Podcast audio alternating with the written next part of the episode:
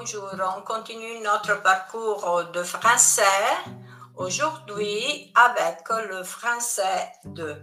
Je vous propose euh, au début une lecture pour continuer le programme qu'on avait fait la dernière fois. C'est-à-dire, aujourd'hui, on parle des modes, la mode de Paris. La lecture a comme titre exact La mode aime Paris. Voilà donc euh, le passage de lecture. La mode aime Paris. La mode est pour la France ce que les mines d'or du Pérou sont pour l'Espagne, disait Jean-Baptiste Colbert ministre de Louis XIV. Mais comment et pourquoi la ville de Paris est-elle devenue la capitale de la mode et du luxe? Voilà donc ce petit parcours. Au XVIIe siècle, la mode de Paris est née au château de Versailles. En 1770, Rose Bertin, la première couturière célèbre, invente la haute couture et ouvre son propre magasin de mode, le Grand Mogol. En 1852, Aristide Boussicot ouvre le Bon Marché. C'est le premier des grands magasins parisiens. Au XXe siècle, voilà qu'on voit la présence dans la capitale française des grands noms de la haute couture. Coco Chanel, Christian Dior, Yves Saint Laurent. À Paris, le label français Haute Couture. Le 12 février 1947, Christian Dior présente sa première collection. Un accueil triomphal salue son défilé. Son style est défini New Look par Carmel Snow, rédactrice en chef du magazine Harper's Bazaar. En 1559, Pierre Cardin présente pour la première fois sa collection de prêt-à-porter auprès du grand magasin Le Printemps. Et aujourd'hui, de 270 marques de luxe dans le monde, environ 130 sont françaises. Les Made in Paris restent un must. La mode ne se limite pas toutefois aux grands magasins les plus célèbres monuments et lieux de Paris accueillent depuis des dizaines d'années la semaine de la mode. Par exemple, le Jardin des Tuileries, le Centre Pompidou, la Tour Eiffel, l'Arc de Triomphe. Et j'ajoute enfin même les musées. Aujourd'hui, accueillent la haute couture française.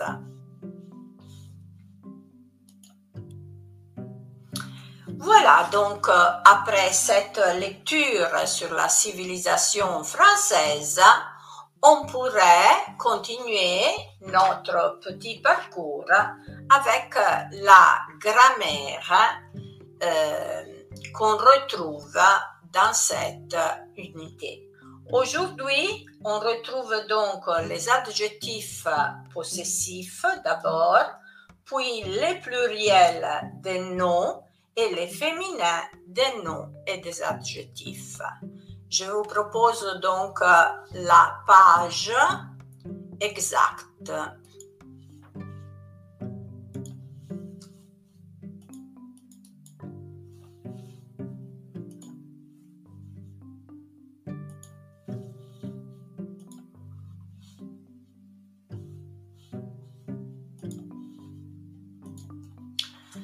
Alors, en ce qui concerne les adjectifs possessifs, nous avons une forme pour les masculins, une forme pour les féminins, une forme pour les pluriels. Allora, vediamo quindi gli aggettivi possessivi per il maschile singolare, come vedete sono mon, ton e son per il maschile, ma, ta, sa per il femminile, notre, votre e leur maschile e femminile singolare. Il plurale è uguale sia per il maschile che per il femminile. Me, te, se. No, vo, leur. Allora, la particolarità di questi aggettivi possessivi, intanto come tutti gli aggettivi, ovviamente questo elemento grammaticale sarà seguito oh, dal nome. Ricordiamoci però che i possessivi sono dei determinanti e quindi rifiutano altri determinanti. In particolare quindi rifiuterà l'articolo determinativo o indeterminativo oppure altri determinanti eh, grammaticali. Eh, rifiuta l'articolo, in francese l'aggettivo possessivo va posto sempre davanti al nome. C'è ancora un'altra piccola um, regolina da ricordare. Pur avendo evidenziato differenza tra maschile e femminile, bisogna ricordare che al posto del femminile ma, ta, sa si usa il maschile quando subito dopo c'è un nome pur femminile ma iniziante per vocale o H muta. Quindi ecco perché, come nell'esempio, vedete si dirà j'adore mon écharpe verte, j'adore ton écharpe, j'adore son écharpe, eccetera, eccetera.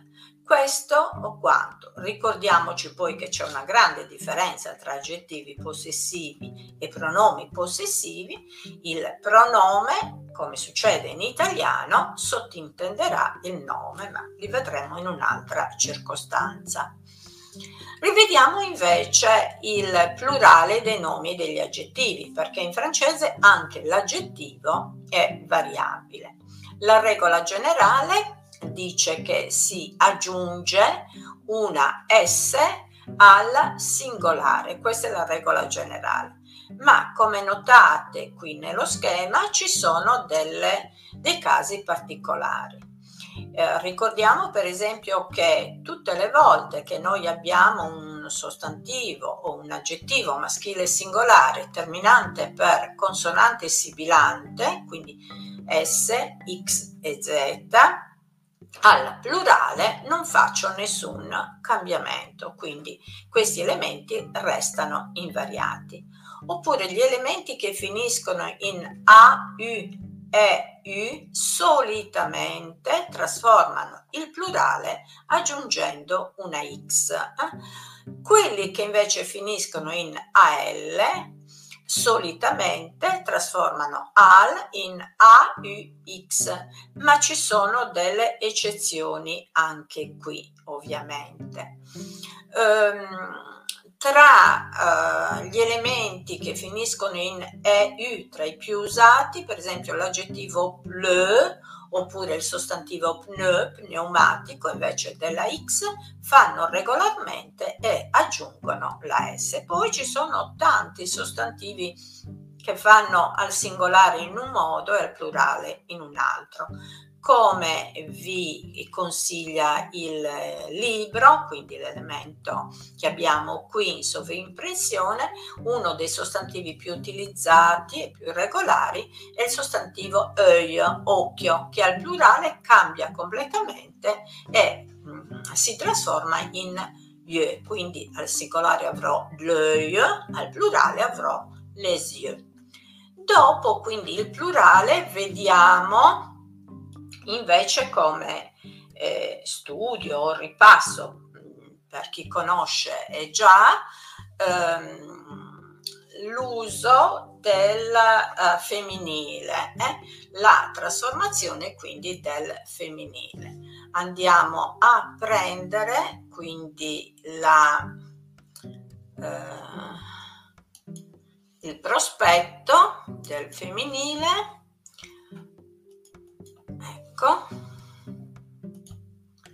lo condividiamo e quindi andiamo a vedere quest'ultimo quest'ultima parte. Ecco, in questo caso ricordiamo che il, la caratteristica della formazione del femminile in francese è quella di aggiungere una e muta al maschile singolare, fermo restando il fatto che per i sostantivi nella maggior parte dei casi esiste o un maschile o un femminile, o se esistono tutti e due possono avere anche significato diverso.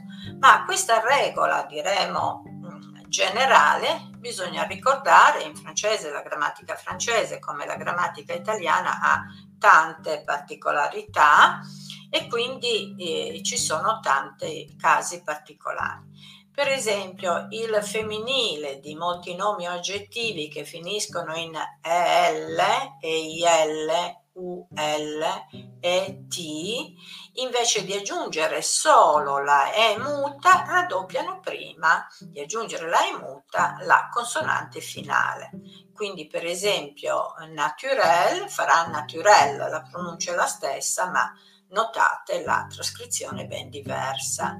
Eh, violet farà violette. Poi moltissimi nomi o aggettivi che finiscono in F trasformano la F in V. Per esempio, vif farà vive, actif, active, veuf, veuve. Quelli che, trasfor- che invece finiscono in X trasformano la X in orgueilleux, orgueilleuse, jaloux, jalouse. Quelli che finiscono in er o in ter, mm, ça dépend, dipende. Allora, se solitamente se dipendono da una forma verbale, trasformano in er in euse, voyageur, voyageuse, chanteur, chanteuse ma se finiscono in ter o se non provengono da una forma verbale fanno in tris, quindi acteur, attrice, directeur, direttrice. E poi ci sono purtroppo tante altre irregolarità, molti aggettivi che finiscono in et, invece di raddoppiare la consonante finale, chiedono uh, un accento grave sulla penultima E, quindi discret farà discret, complet complet, inquiet inquiet. Molti poi che finiscono in X fanno a modo loro, per cui du farà dus, fo, fos, ru, rus. Queste sono quindi tutte le particolarità che vediamo oggi interrompiamo e ci vedremo quindi una prossima uh, volta per una prossima uh, lezione.